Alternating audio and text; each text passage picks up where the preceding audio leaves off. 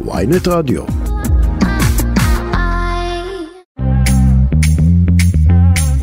כסף חדש, התוכנית הכלכלית היומית של ynet רדיו, שלום לכם. יום בחירות נוסף, אני רועי כץ, דן רבן עורך את התוכנית עמית זק על הביצוע הטכני, שש שעות בלבד לסגירת הקלפיות. אנחנו עם שעה כלכלית מלאה וגדושה עבורכם, לא משנה אם אתם לפני או אחרי ההצבעה, כאמור ועדת הבחירות המרכזית מספרת לנו ששיעור ההצבעה עד השעה 2 עמד על 38.9, זה הגבוה ביותר מאז 1999, ויש סיבות לשביעות רצון, לפחות מההיענות של הישראלים, שלנו, לעוד יום בחירות. תכף נדבר עם הדוקטור רון תומר, נשיא התאחדות התעשיינים, נשאל אותו האם יום השבתון אה, בבחירות הוא טוב או רע למשק הישראלי, וגם באמת מה המשמעויות, כמה כסף זה עולה לכלכלה הישראלית, כי הדבר הזה קורה פה פעם אחרי פעם, ולא פעם בארבע שנים כמו שצריך. עם מירב קריסטל, כתבת הצרכנות של ynet, נדבר על טירוף השופינג של יום הבחירות הזה. עכשיו, בשעה הזו, אנחנו כבר אה, יכולים להבין כמה גיהצנו בכרטיסי האשראי ביום הבחירות. נדבר גם עם דוקטור אה, גייל תלשיר מהאוניברסיטה העברית בירושלים. למה ישראלים לא מצביעים על יוקר המחיה, עושים אה, בחירות לא כלכליות, למרות אה, נושאים מאוד בוערים פה בכלכלה, אינפלציה, דיור, אה, מחירי מזון, עדיין, עדיין זה לא נכנס לתוך הנרטיב של הבחירות. נדבר גם משפט ובחירות, מה הקשר בין יום הבחירות לגירושים, וגם נסכם שנה בדיוק למטה, המהלך הזה של מרק זקרברג, ששינה את פייסבוק, שינה לה את השם למטה, בניסיון למתג מחדש בתור חברת מטה. המטאוורס, טוב, נברר גם מה קרה להכנסות, מה קרה להשקעות, איך זה השפיע על המניה, וגם האם זה באמת העתיד של מטא, מה שפעם הייתה פייסבוק. כסף חדש, התוכנית הכלכלית היומית של ynet רדיו. הנה אנחנו מתחילים, אומרים שלום לדוקטור רון תומר, נשיא התאחדות התעשיינים, שלום אדוני. שלום רועי. Uh, ברשותך, בוא נדבר קודם כל מספרים. מה המשמעות הכלכלית של יום בחירות לכלכלה הישראלית, למשק הישראלי? תראה, באופן הישיר החשבון הוא מאוד פשוט. עלות ניהול יום הבחירות של ועדת הבחירות המרכזית, כולל כל הפתיחת קלפיות וכל הלוגיסטיקה ושאר הדברים, אה, מדבר על כמעט חצי מיליארד שקל לכל יום בחירות. אבל זה עוד החלק הקטן, כי עלות יום השבתון, הפסד התוצר, השכר שמשולם בעצם ללא תוצר וכולי, אה, עולה למגזר העסקי כ-2.5 מיליארד שקל. זאת אומרת, ביחד זה 3 מיליארד שקל ליום בחירות אחד. שניחא, גם על זה אפשר לדבר, להתווכח אם זה פעם בארבע שנים, אבל כשזה חמש פעמים בשנתיים וחצי, אה, אז המצב כבר אה, חמור הרבה יותר, כי מדובר על כ-15 מיליארד שקל, שרועי, היינו יכולים לעשות תוכנית שלמה על איפה לשים ואיך לעשות ואיך לעזור לאוכלוסייה בסכום הזה, אה, אם רק היינו במקום פוליטי יותר שפוי. דוקטור תומר, אה, כשאתה אומר, ואתה צודק, שאנחנו רואים את ההישנות של ימי הבחירות, ומה שאתה יודע, תמיד קיווינו ליציבות ולבחירות פעם בארבע שנים, הטרפת של שלוש השנים האחרונות מוכיחה לנו אחרת. האם התעשיינים, שאותם אתה מכיר יותר, היטב מהשטח, האם כבר נערכים לדבר הזה? האם מצמצמים נזקים כי מתחילים לראות שיום השבתון הזה, זה קורה פעם אחרי פעם? תראה, זה לא רק יום השבתון. יום השבתון זה באמת הבעיה וזה הכסף הישיר. הבעיה שכשמתחלפות ממשלות, ויש ימי בחירות וממשלות מעבר, ממשלות חליפיות, שרים מתחלפים, מנכ"לים מתחלפים במשרדי ממשלה וכולי, כשזה קורה חמש פעמים, אה, ארבע פעמים, תלוי כמה פעמים הייתה התחלופה, בזמן כל כך קצר, מבין שאין אסטרטגיה למדינת ישראל. חברה, קח חברה, כל חברה, בין אם היא חברת מסחר, חברת תעשייה, שתתחלף ההנהלה ויתחלפו בעלי התפקידים בצבא, בסדר גודל קצר כזה, לא תוכל להמריא לשום מקום. אין אסטרטגיה, אין תכנון ארוך טווח, גם אין תקציב. חמש שנים האחרונות עבר תקציב לשנה אחת בודדת, רק כדי להבין את, את, את, את גודל האבסורד בעניין. והדבר הזה המשק שלנו משלם. לשמחתי, אני אומר עוד פעם, יש לנו כלכלה חזקה. במדינת ישראל, ואני לא מאמין בניסים וזה לא נס, ועדיין אנחנו נמצאים במקום טוב, טוב מול העולם, טוב בהרבה מקומות, אבל אי אפשר לבנות על זה שתמיד יהיה פה טוב, כי בסוף לדברים האלה יש מחיר. אנחנו רואים בעיה בהכשרות מקצועיות וחוסר כוח אדם. אנחנו רואים בעיה בניהול בעצם נושאים סביבתיים, כאשר צריך לבוא ולהתאים את המגזר העסקי, אבל צריך פה תוכניות ארוכות טווח. השקעה באנרגיות מתחדשות וכולי. ברשותך, אני רגע רוצה להתרכז ב, ביום הבחירות הזה שאנחנו נמצאים בעיצומו. אתה יודע, אתה מדבר על אה, בעיה גדולה ועל עלויות עצומות. אתה יודע, אנחנו מסתכלים החוצה, אנחנו רואים טירוף בחוץ, מפני שזה יום אה, שבתון חילוני. אנשים קונים כמו משוגעים, מיד אנחנו גם אה, ניכנס שם לעובי הקורה ונקבל מספרים. כשאתה מזהה את הסקטורים שניזוקים בצורה המשמעותית ביותר, מי הם?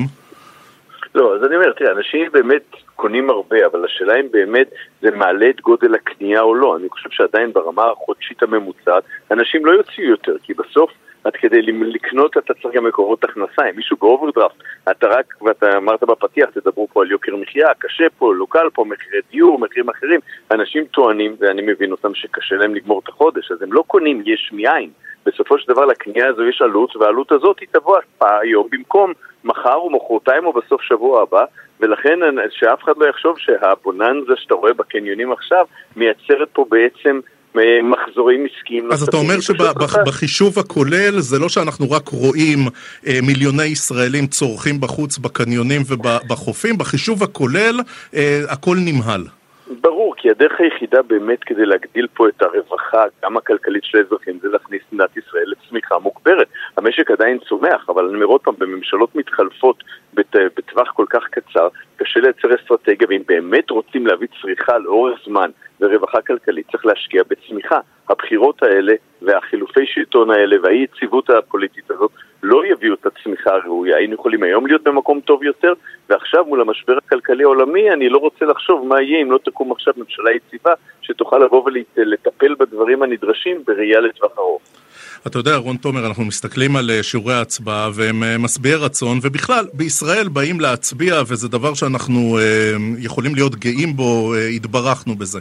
אתם לא חוששים שלבטל את יום השבתון יוביל בהכרח לירידה בשיעור ההצבעה? אז בואו נתחיל, אתם רואים את השונות. בחמש מערכות בחירות הקודמות, באמת, הפעם אנחנו במקרה בשיא הצבעה עושה רושם, אבל מערכת בחירות קודמת הצביעו אני חושב משהו כמו שישית פחות מהאנשים בשעה הזאת. זאת אומרת, השבתון היה אותו שבתון, לכן אני חושב שזה לא הפקטור האמיתי. אני יכול להסביר לך ליום שלי, אני קמתי בבוקר, הלכתי להצביע, הלכתי לשחות כי אני משתדל לעשות את הספורט היומי שלי, הייתי במשרד ועכשיו אתה מוצא אותי בשדה התעופה בדרך לנסיעת עסקים של יומיים. עכשיו, זה לא מנע ממני להצביע, זה כל הרצון אם אתה רוצה להצביע או לא, הוא לא הבעיה. השבתון נכון, לא אבל אני חושש שגם אתה וגם אני נגיד, אנחנו לא בדיוק הדוגמה נכון, הממוצעת. נכון, השאלה אם אזרחים עובדים יותר חלשים, שלא יכלו להרשות לעצמם לפספס עבודה, פשוט יוותרו על ההליכה לקלפי. אז לכן אנחנו מאצים שני הצעות חלופיות. אחת, קודם כל בכלל שמי שלא מצביע לא מגיע לו שבתון, ועדיין מה לעשות שכשליש או 30 אחוז מאזרחי ישראל בעלי זכות הצבעה לא באים להצביע, הם באמת לא מגיע להם אפילו כלום. עכשיו, לאחרים, אני לא אומר, אני רוצה לעזור, אני רוצה להנגיש את זה לעובדים, אז אין שום בעיה להחליט על שעתיים חופש באותו יום שיינתנו לכל עובד. אם מישהו גר רחוק, הוא יקבל שלוש שעות חופש, זה בסדר, אני רוצה לעזור להם, אבל בין אחד לאפס יש הרבה באמצע.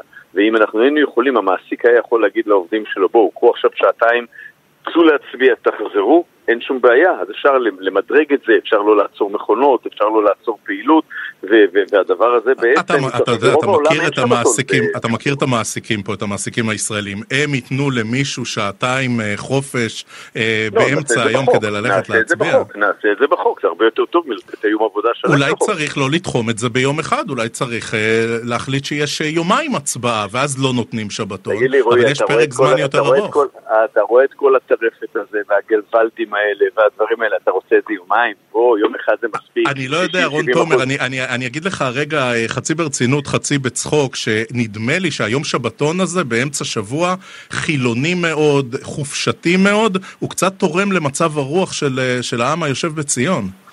זה נכון, אבל אם המשק הישראלי לא יצמח, אם בסוף הבזבוז הזה, כן, כי זה בסוף בזבוז של תוצר, יגרום לכך שהמשק לא יעלה, זה יגרום בסוף לדיכוי מסוים, לכוון כושר תחרות שלנו מול העולם, במדינות שלא עושות וכך הלאה, אז אנחנו בסוף זה יעלה, אתה יודע, אין ארוחות חינם. ולכן כל הדברים האלה צריכים להיות טובים ומתונים ובמידה. אני לא חושב שיום שבתון מלא זה הפתרון, רוב מדינות העולם לא עוצרות באמצע שבוע ליום שבתון לבחירות, ולכן אני אומר, זה לא ש... יש פה איזה פשוט בעיה, כי פוליטיקאים, בטח שמערכות הבחירות תכופות, אף אחד היום לא ייקח מהאזרחים את יום השבתון. אבל אני חושב שפוליטיקאים בעלי אחריות למשק הישראלי, לכושר התחרות של ישראל, צריכים לעשות את זה חלילה מבלי לפגוע בעובדים, ניתן להם את הזמן לפי חוק לבוא ולהצביע ולחזור.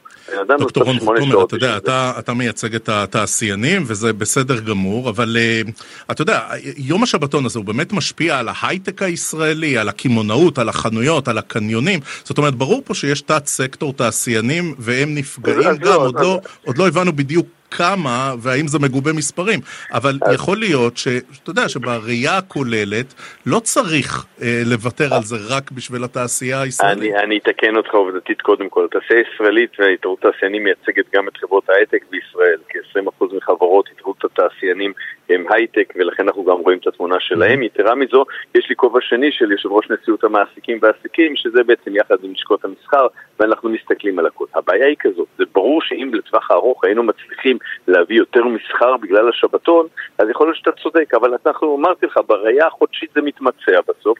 מצד שני, בעלי עסקים, גם במסחר, גם עכשיו בקניונים שבאים הרבה אנשים, משלמים 200% שכר בגלל יום השבתון הזה, ולכן בסופו של יום המחזור שלהם לטווח ארוך לא עולה, אבל הוצאות השכר שלהם עולות. לכן, כן. אני, אני באמת לא רואה שום התכנות כלכלית אמיתית לזה. זה, זה מה שנקרא, אנחנו רואים פה איזה סוג של פייק עניין, לא בגלל שאנשים לא בחנויות, הם בחנויות, אבל בסוף... כן, לא, עשינו drill down לא לתוך העניין הזה, אבל ברור שבאינטרס הישראלי הכולל, כדאי מאוד שיהיה פה יום בחירות פעם בארבע שנים. דוקטור רון תומר, נשיא התאחדות התעשיינים, אנחנו נאפשר לך עכשיו לעלות לטיסה שלך, תודה על הזמן שהקדשת לנו, אדוני. תודה רועי, וזו הזדמנות לקרוא למי שלא הצביע לפחות, איך אומרים, קיבלתם יום שבתון, צאו, תצביעו, תשפיעו, והלוואי ותהיה לנו ממשלה רחבה. יציבה, שתוכל לקחת את האסטרטגיה ולמנף את הכלכלה הישראלית למקומות עוד יותר גבוהים מאשר כן. המקום הטוב שהיא נמצאת בו מצטרפים לקריאה הזו, ודאי ללכת להצביע. תודה רון תומר. תודה רועי. אומרים שלום לכתבת הצרכנות של ynet, שלום מירב קריסטל. שלום, שלום. טוב, דיברנו על טירוף השופינג של יום הבחירות. אה, איפה זה בא לידי ביטוי? יודעים כבר כמה ישראלים קנו ואיך זה נגיד בהשוואה לימי בחירות קודמים? כן, אז בינתיים, זאת אומרת, הנתונים הם עוד לא מלאים, כי היום הזה עוד לא נגמר, אבל בינתיים יש עלייה מאוד uh, גדולה לעומת ימי בחירות uh, אחרים, ואתה יודע, יש לנו די הרבה ימי בחירות השנה, uh, בשנים האחרונות, ככה כל שנה, שנתיים יש יום בחירות, אז אפשר, אפשר להשוות, אז קונים הרבה, אני חושבת שגם המזג האוויר עזר לזה, יש עלייה של כמעט 40% בהוצאות, שוב, זה, זה ב... שעות מסוימות, זה בשעות הבוקר עד הצהריים, יכול להיות שאחרי צהריים הפער עוד ילך ויגדל לעומת אה, ימי בחירות קודמים, או, או ילך ויקטן, יכול להיות שיקנו פחות אחרי צהריים, אבל בגדול גם חברות האשראי מדווחות על איזושהי עלייה של אולי יותר קטנה מ, מהדיווח של אה, חברת שווה שאחראית על, ה, בעצם, על כל התעבורת כספים בתוך ישראל, חברות האשראי מדווחות על בסביבות ה, בין 20 ל-30 אחוז אה, יותר מימי בחירות קודמים. הן גם יכולות לראות אה, עסקאות מחו"ל, זאת אומרת, יכול להיות שאנשים גם יושבים בבית וקונים באשראי בחו"ל.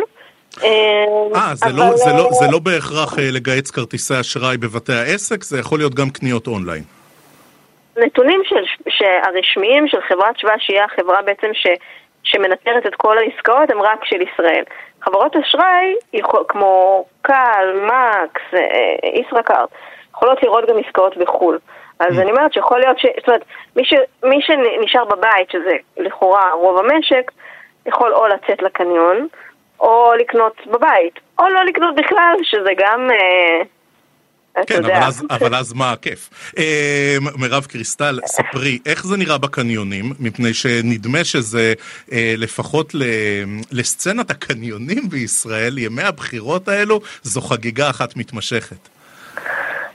מצד אחד זו חגיגה אחת מתמשכת, מצד שני, אמר, אמרת מה הכיף, אני לא, לי לא כזה כיף ללכת לקניון ולחכות בתור עם בגדים ביד, או אתה יודע, להתנפל על איזה מקום שיש בו מבצע, יש עכשיו כל מיני חנויות גם של מוצרי אלקטרוניקה שעושות אה, מבצעים, אה, אה, אה, ראיתי גם איזה אה, רשת של מוצרים מוצרים לתינוקות שעושה הנחות על עגלות. Mm-hmm. ברור, ש, ברור שתהיה התנפלות של אנשים, לכן לא כל אחד בא לו...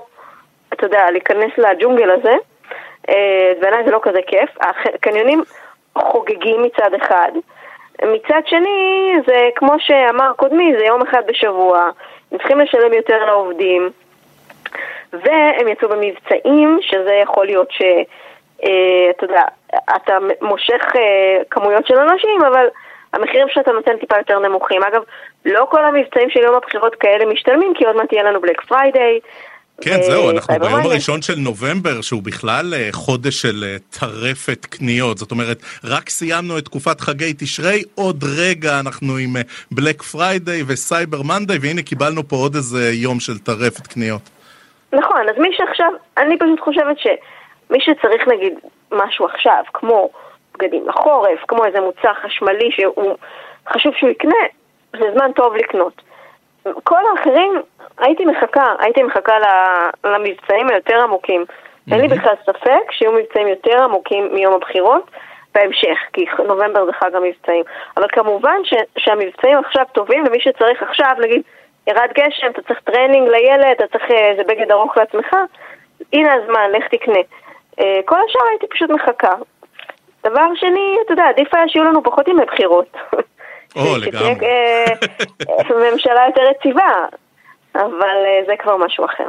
נכון. מירב קריסטל, כתבת הצרכנות של ynet, תודה, תודה רבה על הסקירה. תודה מירב. תודה. כסף חדש, התוכנית הכלכלית היומית של ynet רדיו. תכף נדבר על בחירות לא כלכליות, למה הישראלים, אנחנו לא מצביעים סביב יוקר המחיה ועל מחירי הנדל"ן ועל האינפלציה, וגם נדבר משפט ובחירות, מה הקשר בין יום הבחירות להסכמי גירושים. הכל הכל אחרי קצת. אריאל זילבר. בחיים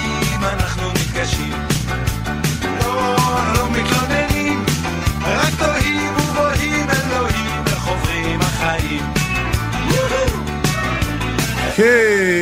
כן, כסף חדש, התוכנית הכלכלית היומית של ynet רדיו, מה, סדר גודל של חמש וחצי שעות לסגירת הקלפיות, ובוועדת הבחירות המרכזית אומרים שהם אה, מרוצים משיעור ההצבעה, מפני שעד השעה שתיים, הנתונים שיש לנו הם נכונים לשעה שתיים, 38 אה, אחוזים נקודה תשע מהישראלים באו להצביע, וזה אה, סימן טוב. זה הנתון הגבוה ביותר מאז הבחירות של 1999. זוכרים? אלה היו הבחירות אז, שאהוד ברק ניצח את בנימין נתניהו. אז אה, הנתון, נכון לשעה שתיים, הוא הגבוה ביותר מאז 1999.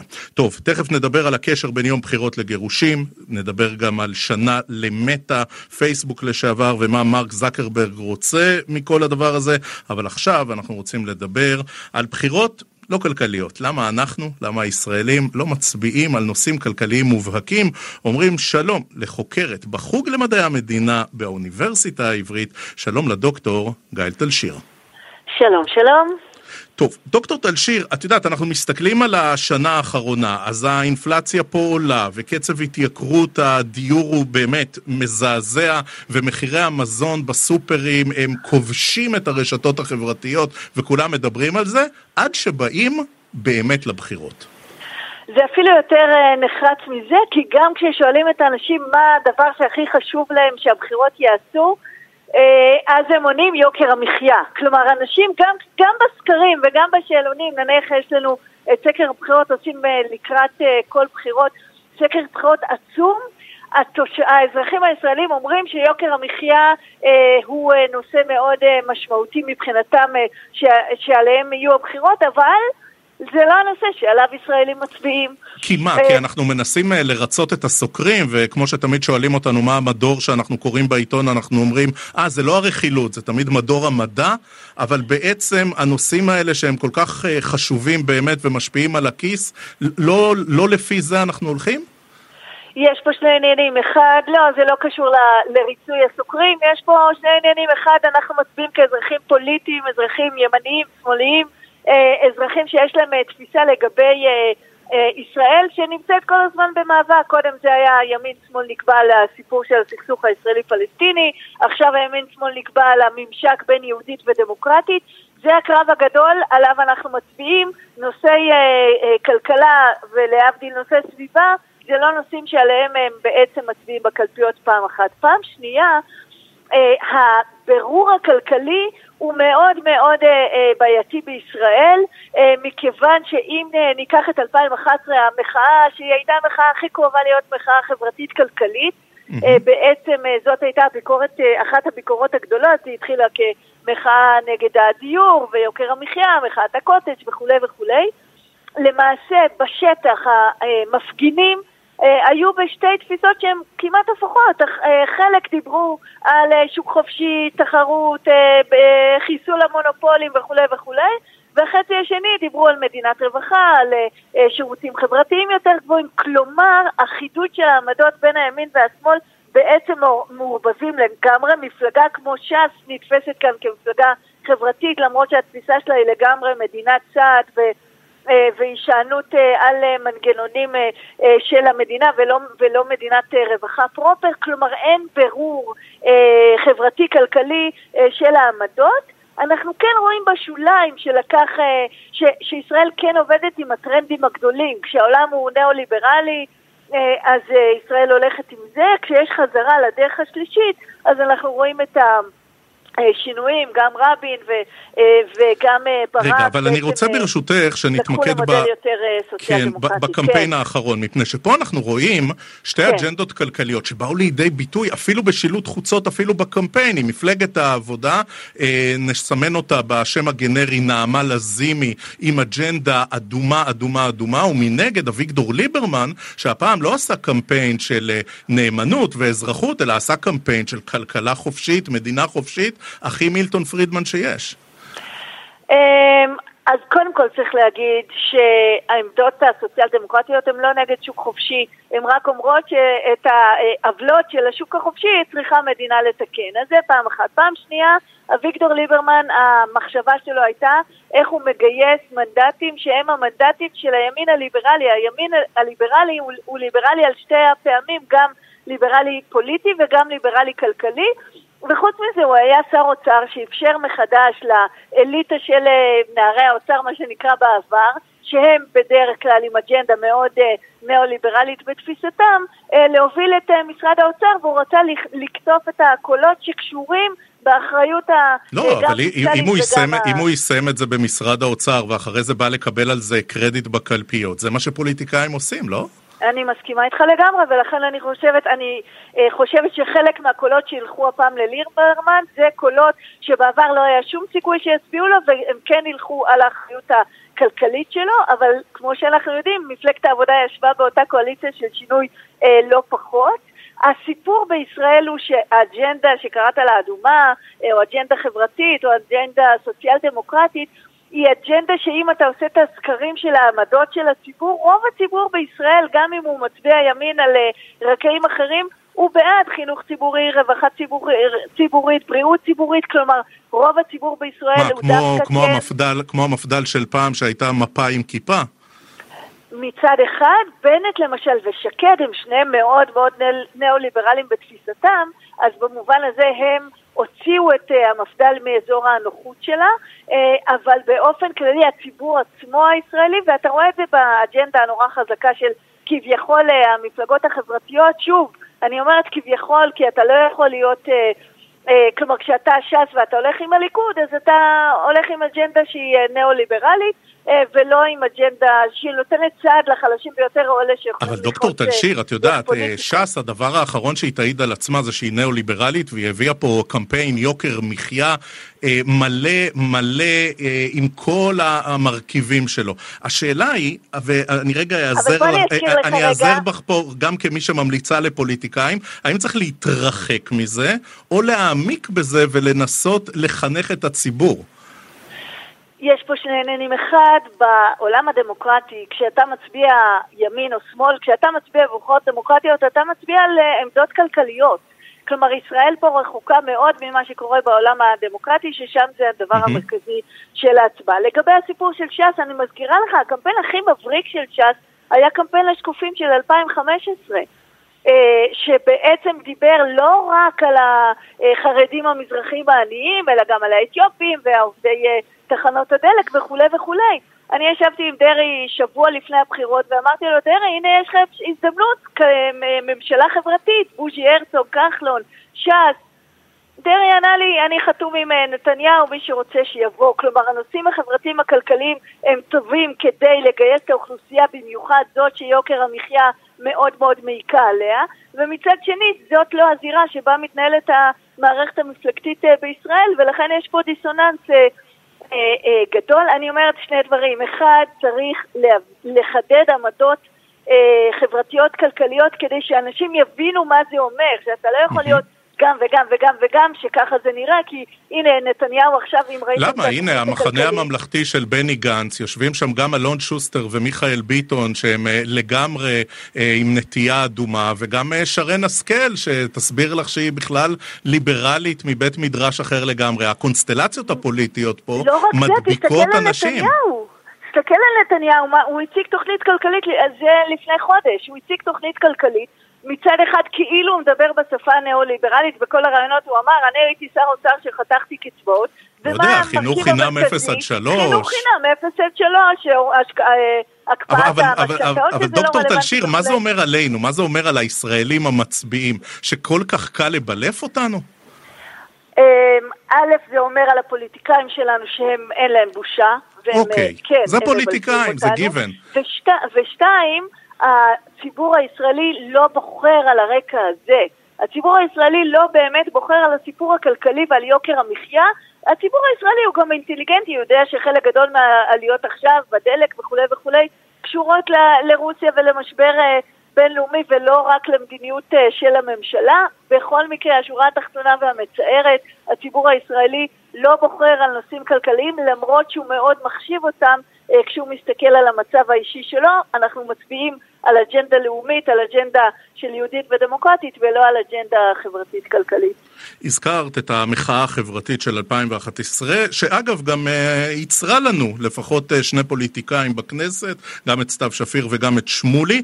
אפשר היה לחשוב שאחרי זה, וואו, השיח הכלכלי פה והתרגום שלו לפוליטיקה מפלגתית, זה רק יתעצם ויתעצם, אבל ממה שאת אומרת, אין עתיד ורוד מדי למפלגות כלכליות בישראל. Um, אני חושבת שהפוליטיקאי שלא יזכר, יש שני פוליטיקאים עוד יותר חשובים שיצאו מזה, uh, וזה כחלון ו, uh, ולפיד. כלומר, לפיד, צריך לזכור, לפיד לא עלה על 2011, עלה על 2012, על שוויון בנטל ועל מחאת המילואימניקים, ואני חושבת שהוא המפתח להבין את הבלבול. למה? כי כביכול לפיד בא עם אג'נדה מאוד ניאו-ליברלית, מאוד אנטי אה, מונופולים ולהגביר את התחרות וכולי וכולי. מה הייתה המדיניות של לפיד שהוא היה בממשלה 2013 עד 2015? מדיניות, תראו, הדוגמה של, של שרת הבריאות אה, שלו, גרמן, הייתה, הייתה קלאסית. הקימה ועדה בעצם כדי אה, ל, ל, לבדוק את ההפרטה של בתי החולים הממשלתיים. מה הייתה ההמלצה בסוף? להמשיך את המודל של רפואה ציבורית ודווקא אה, כן, וגם הפתרונות שלו למשבר הדיור עם מע"מ אפס לא בדיוק אה, עמדו באיזשהו אה, כן, מבחן. כן, אבל אז בוא נב... אז מה קרה כאן? מה שקרה כאן זה שלפיד הכניס לתוך השיח שיח רפובליקאי, והשיח הרפובליקאי שמדבר על זכויות וחובות אומר, אני נותן למדינה, משלם מיסים, הולך לצבא וכולי, המדינה צריכה לתת לי, מה המדינה נותנת לי? היא נותנת לי חינוך ובריאות וכולי, כלומר זה אג'נדה סוציאל דמוקרטית, גם אם אתה קורא לה משהו אחר או מביא אותה מכיוון אחר. פעם אחת כי הרי אם תשאל את לפיד, לפיד לא יגיד לך שהוא בשמאל הכלכלי, הוא יגיד לך אני בימין הכלכלי, דה פקטו המדיניות שלו היא מדיניות uh, כזאת. פעם שנייה כחלון, כי הדבר המרכזי שהמחאת 2011 הביאה היה הסיפור של הדיור. Uh, כחלון uh, uh, עם נתניהו שאומר עליו תהיו כולכם uh, כחלונים, עולה כשר אוצר, מרכז את כל הסמכויות בידיים שלו, כולל מה שקשור לקרקעות וכולי וכולי, ומה קורה עם זה? לא הרבה. לא הרבה. לא, לא הרבה. הרבה. לא הרבה, ונזכיר שכחלון עלה על תהילת, אה, לא מעט על תהילת הסלולר ועל המחירים שם בתקשורת. אה, דוקטור גאל תלשיר, אה, אנחנו, נגמר לנו הזמן, והשיחה הזאת הייתה יכולה להימשך עוד הרבה הרבה להנאת המאזינים שלנו. גאל תלשיר, חוקרת בחוג למדעי המדינה באוניברסיטה העברית. תודה, תודה רבה גברתי. בשמחה. בחירות כסף, טובות, ביי. תודה, תודה. כסף חדש, התוכנית הכלכלית היומית של ynet רדיו. עושים הפסקה קצרה, ואז נדבר על הקשר בין יום הבחירות, היום, לבין גירושים.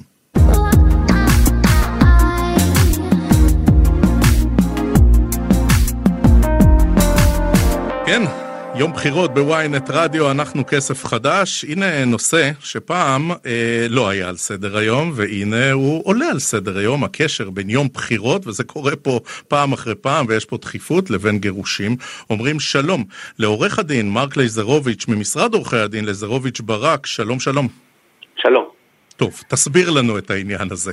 כי אתם התחלתם באופן תקדימי לשלב בהסכמי גירושים שאתם עורכים במשרד סעיף קונקרטי לימי בחירות.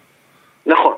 תראה, במצב במדינה שלנו צריך להיות תמיד דינמי ותמיד לחשוב מחוץ לקופסה כדי באמת למצוא פתרון לכל, אה, לכל סיטואציה שיכולה להתעורר במצבים של אה, פרידה אה, וגירושים. אז באמת התחלנו לשלב את זה כשהבנו שהולכים להיות, שהולכת להיות עוד מערכת בחירות וכנראה עוד אחת ועוד אחת התחלנו לשלב את הסעיף הזה, ולמה בעצם? כי זה מאוד דומה מבחינת הבילוי עם, ה, עם הילד, זה מאוד דומה ליום חג. יש חופש, החנויות פתוחות, אפשר לבלות, כל עם ישראל יוצא לבלות בישראל וזה נפלא ונהדר, אחרי כמובן שבוחרים. ומה עושים? הרי זה יוצא תמיד, הבחירות לפי חוק הם תמיד בימי שלישי. ולכן נכון. יוצא שההורה המשמורן של יום שלישי נהנה לפחות פעמיים בשנה, לצערנו, בזמן האחרון, מעוד יום חופש, מעוד יום חג עם הילד, מבלי שלהורה השני יש את האפשרות לבלות גם עם הילד ביום הזה. ולכן ניסינו למצוא פתרון שהוא מחוץ לקופסה, שבעצם מאזן את הזכויות של הילדים לטובת הילד, של ההורים לטובת הילד, כדי שכל אחד מההורים יוכל לבלות עם הילד ביום חג הדו-שנתי הזה שיש לנו בשנים האחרונות. עכשיו, עורך הדין לזרוביץ', זה ממש היה מענה לצורך? זאת אומרת, נתקלתם בעוד ועוד כן. מקרים ואמרתם חייבים לנסח את זה ולהכניס את זה פנימה? אני אגיד לך איפה, אה, מאיפה שאבנו את הרעיון. Mm-hmm. בתקופת הקורונה גם חשבנו על העניין הזה, מכיוון שלפני תקופת הקורונה כל הרעיון של אה, הסכמים כאלה של ימי מחלה היה מאוד ברור, הילד נשאר עם ההורה שבו הוא התחיל את המחלה. קל ופשוט. מה קורה כשיש בידוד? אוקיי? זו מחשבה שתחשוב עליה, כי הילד לא חולה, אז איפה הוא צריך להיות? לכן, כשיש מצבים כאלה מורכבים, שהמדינה שלנו כמובן עשירה בהם מאוד, צריך באמת לנסות לחשוב על פתרונות שיכולים לעזור לסיטואציה ושהם יאפשרו להורים שלא מכירים את הסיטואציה להתמודד איתה באופן שלא יביא אותם לסכסוך. כי כל הרעיון, כשאתה עושה הסכם גירושין חכם, וזאת המטרה בעצם בגישור לקראת הסכם גירושין, כשאתה עושה הסכם אה, חכם, אתה בונה את כל האופציות. כי מה הקטע? מי מתגרש? מי שהיה נשוי. אנשים נשואים לא יודעים מה זה להיות גרוש, לא מבינים את הדינמיקה שקשורה בלהתנהל בחיים חדשים שבהם יש שני בתים, הילד צריך לבלות עם שני ההורים, צריך לראות מי אחראי, ולכן הרעיון הוא באמת שאתה מגיע לעורך דין שמבין בתחום ויודע לתת לך פתרון שהוא יותר רחב, יותר יצירתי, שחושב על כל הסיטואציות, אז רגע, בוא, בוא נעשה את זה רגע, בוא נעשה רגע drill down לתוך הסעיף. אז מה הפתרון שאתם נותנים? מה, מחלקים את היום חצי-חצי, הוא ילך לא, לא, לא בבוקר לא, לא, לא, לא. לקלפי עם אמא, אחרי זה עם אבא, אבל בשני המקרים סלפי? זה נהדר, אבל אה, זה רעיון מעולה, אני אחשוב לשלב אותו בהסכמים הבאים לגבי הסלפי, אבל אה, פרקטית מתייחסים לזה ממש, אני, אה, אנחנו מצרפים את זה לנספח החגים. מתייחסים ליום הבחירות, שהוא יום החג לדמוקרטיה, בתור חג. עכשיו, איך מתנהגים בחגים? ראש השנה פעם אחת אצל האמא, ראש השנה פעם mm. שנייה אצל האבא. שנים זוגיות אצל האמא, שנים לא זוגיות אצל האבא. מאוד פשוט וקל וסטנדרטי. עשינו את אותו דבר עם בחירות. בחירות ראשונות באותו שנה אצל האבא, בחירות שניות באותה שנה אצל האימא, בחירות שלישיות באותה שנה אצל האבא, בחירות רביעיות באותה שנה אצל האימא. זה נשמע מגוחך, אבל עברנו חמש מערכות בחירות. סופר ב... רלוונטי, לא מגוחך כן, בכלל, ממש, אתם ממש נתתם ממש. פה מענה אמיתי לבעיה אמיתית. אני פותח רגע סוגריים, עורך הדין אה, לזרוביץ', אתה יודע, אנחנו רואים יותר ויותר קיטוב בתוך ישראל בעמדות הפוליטיות. אתם, שאתם עוסקים בתחום הזה, זה זולג גם לחיי הנישואים? אתם מזהים שהמתחים הפוליטיים, יכול להיות שהם מביאים לפעמים, אולי לא כגורם יחיד, אבל ודאי כגורם תורם לזה שאנשים יגידו, טוב, אני איתו לא חיה יותר? תראה, אנחנו רואים את זה בעיקר בסיטואציות שבן זוג אחד אה, יותר אה, פונה לכיוון דתי מאשר זוג, אה, בן זוג אחר.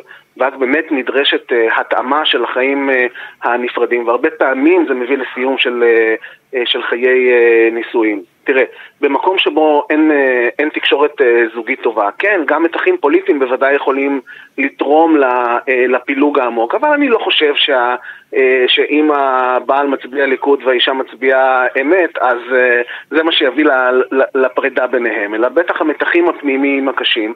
ואתה יודע מה, לפעמים הטריגר הזה הוא טוב, כי הוא מאפשר לאנשים שלא מתאים להם להיות ביחד להיפרד, והחוכמה היא לעשות את זה בהסכמה. בצורה טובה, שתביא לכך שהילדים המשותפים שלהם יקבלו את הצרכים שלהם, והם יוכלו להיפרד ולהתחיל בחיים חדשים. ופעם בחירות אחד ילד אצלהם, ובחירות אחד ילד אצל בן הזוג. אז באמת, אה, לגבי הסעיף האחרון, שכמו שאמרת, אתם התחלתם לשלב אותו בנספח החגים, כמה זה, כמה זה נפוץ? זה מסוג הדברים שאתם מכניסים עכשיו פעם ב, או שזה הפך להיות לא, סטנדרט, זה, זה בהסכמים? זה סטנדרט, והאמת שאני שמח שאתה מראיין אותי, כי אני מקווה שעוד עורכי דין ישמעו את, ה, את הרעיון הזה ויתחילו לסי, להוסיף אותו כסטנדרט להסכמים שלהם. מכיוון שזאת באמת בעיה שקיימת בישראל וצריך לתת לה פתרון שהוא מוזר, אבל אתה יודע, זה הפתרון, כי זה יום חג כן. לדמוקרטיה, אז בוא נשים את זה בנספח החגים. טוב, מרק לזרוביץ', אני מנצל את זה שאתה על קו הטלפון של אה, כסף חדש. אה, הזכרת את האתגרים שהיו בקורונה, והזכרת את האתגרים שהיו בדמות אה, דחיפות ימי הבחירות שגרמו לכם לשנות הסכמים. יש עוד דברים? ככה של התקופה האחרונה, של השנים האחרונות, שבאמת נכנסו מחדש להסכמי גירושין?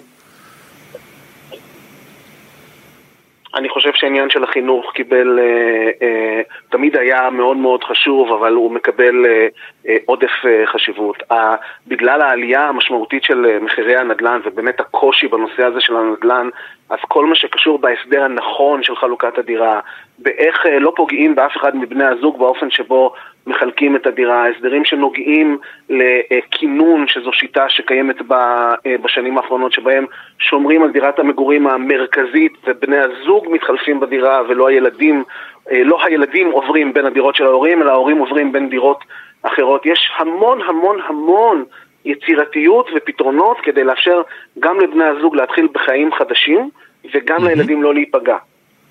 עכשיו, אחרי uh, כמה שנות קורונה כאלה מורכבות, באמת אתה מזהה, כמו חלק מהקולגות שלך, גל של גירושים שמגיע עכשיו? כי היה נדמה שאנשים שמו קצת על uh, פאוזה כל מיני תוכניות פרידה, אבל uh, עכשיו שדברים חוזרים לשגרה לטוב ולרע, מה אומרים? מפרקים את העסק?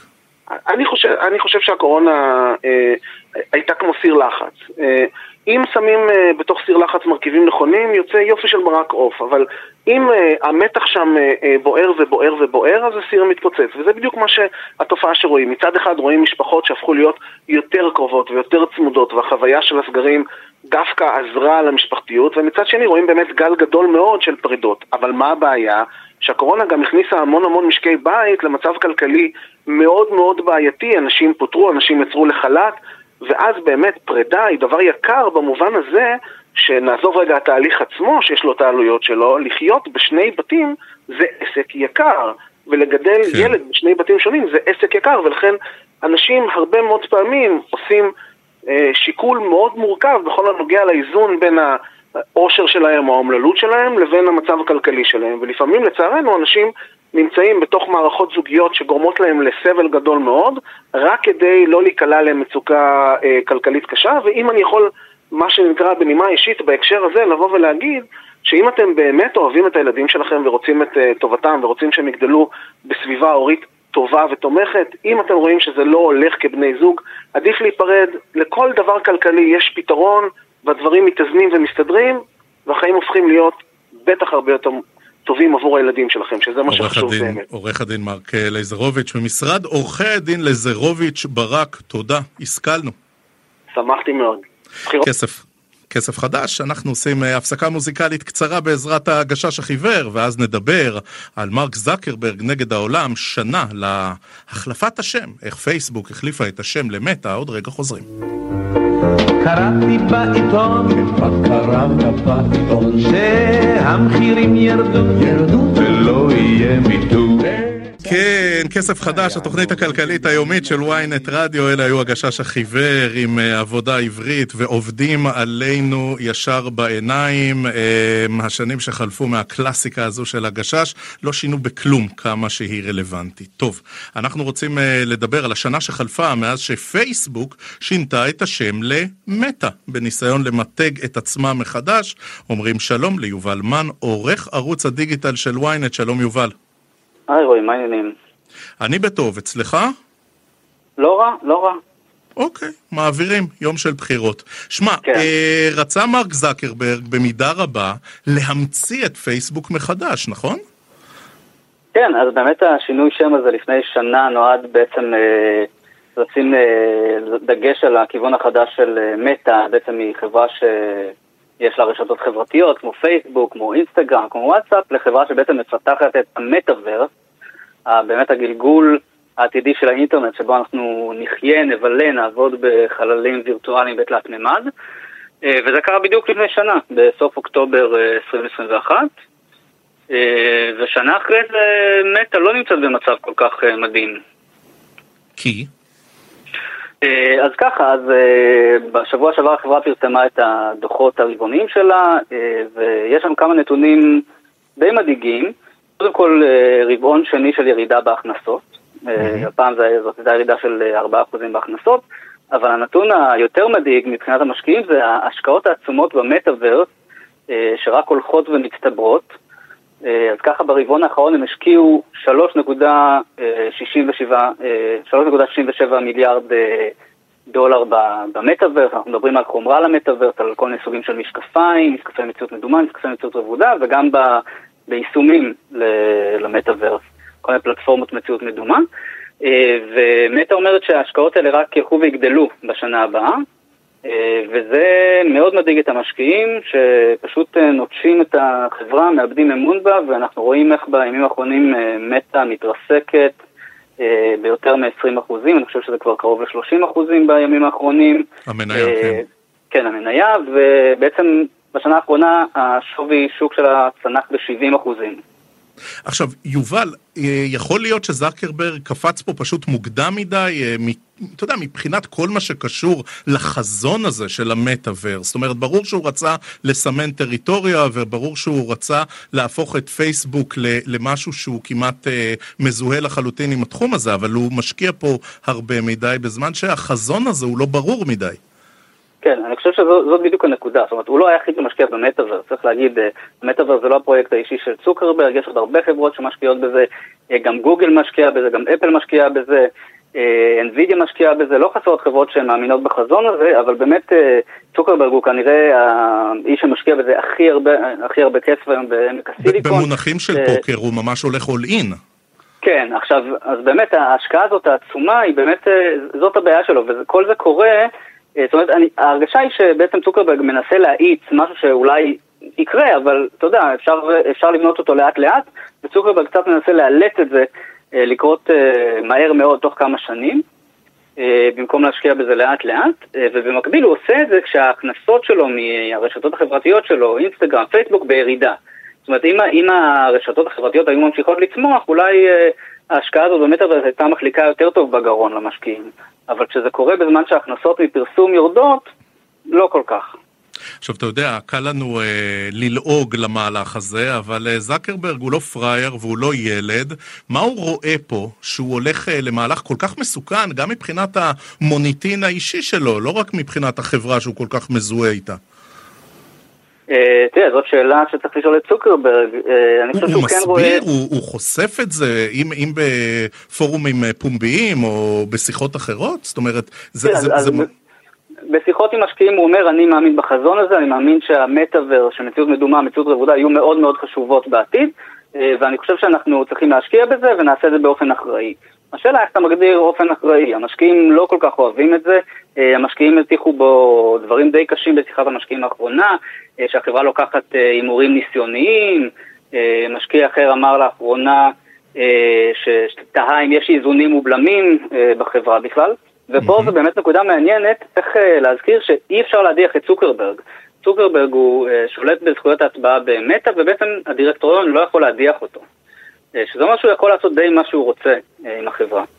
אה, וכאן אולי הבעיה של מטא היום. כן. עכשיו, אי אפשר לנתק את השיח על ילד הפלא, מרק זקרברג, נגיד מאילון מאסק, שגם הוא נגיד השבוע עשה מהלך מאוד מועד, מאוד נועז עם הרכישה של טוויטר. מה אנחנו רואים פה? איזה התבגרות של ילדי הפלא של עולם הטכנולוגיה, כשזה פוגש נקרא לזה, את העולם הכלכלי הקשה יותר, הברור יותר, זה שהוא הרבה יותר מוטה מספרים והרבה פחות חזון? תראה, אני לא יודע אם אפשר לדבר על התבגרות, במקרה של אילון מאסק זה לא נראה טוב. אה, אני בספק אם יש איזה מניע כלכלי מובהק מאחורי הרכישה של טוויטר. אה, אתה יודע, הוא רצה לקנות אותה, התחרט, אה, עמד, כמעט עמד למשפט, ברגע האחרון חזר בו, כן קנה אותה. זאת אומרת, אני לא יודע אם יש שם איזה דוקטורינה כלכלית ברורה, יכול להיות שמאסק היה פשוט משועמם באיזה ערב לפני כמה חודשים שהוא החליט לשים 44 מיליארד דולר על טוויטר. טוב, יובל מן, עורך ערוץ הדיגיטל של ynet, מה אתה אומר, הצבעת כבר? כן. אוקיי, אז אני צריך עכשיו לסיים איתך את השיחה, כי גם אני צריך ללכת להצביע. יובל מן, עורך ערוץ הדיגיטל של ynet, תודה, תודה רבה על השיחה, השכלנו. תודה, תודה, להתראות. אנחנו uh, מסיימים את כסף חדש, התוכנית הכלכלית היומית של ynet רדיו. מיד אחריי, יואב רבינוביץ' ומאיה דגן יסכמו עבורכם את היום. נגיד תודה לדן רבן שערך את כסף חדש, עמית זק היה לביצוע הטכני. מחר יהיה כאן מאחורי המיקרופון צחי שדה, אני רועי כץ. המשך ערב טוב, האזנה נעימה, לכו להצביע ונשתמע. שאני מתדרדר למשבר, התחלתי הוזר אבל עברנו את פרעה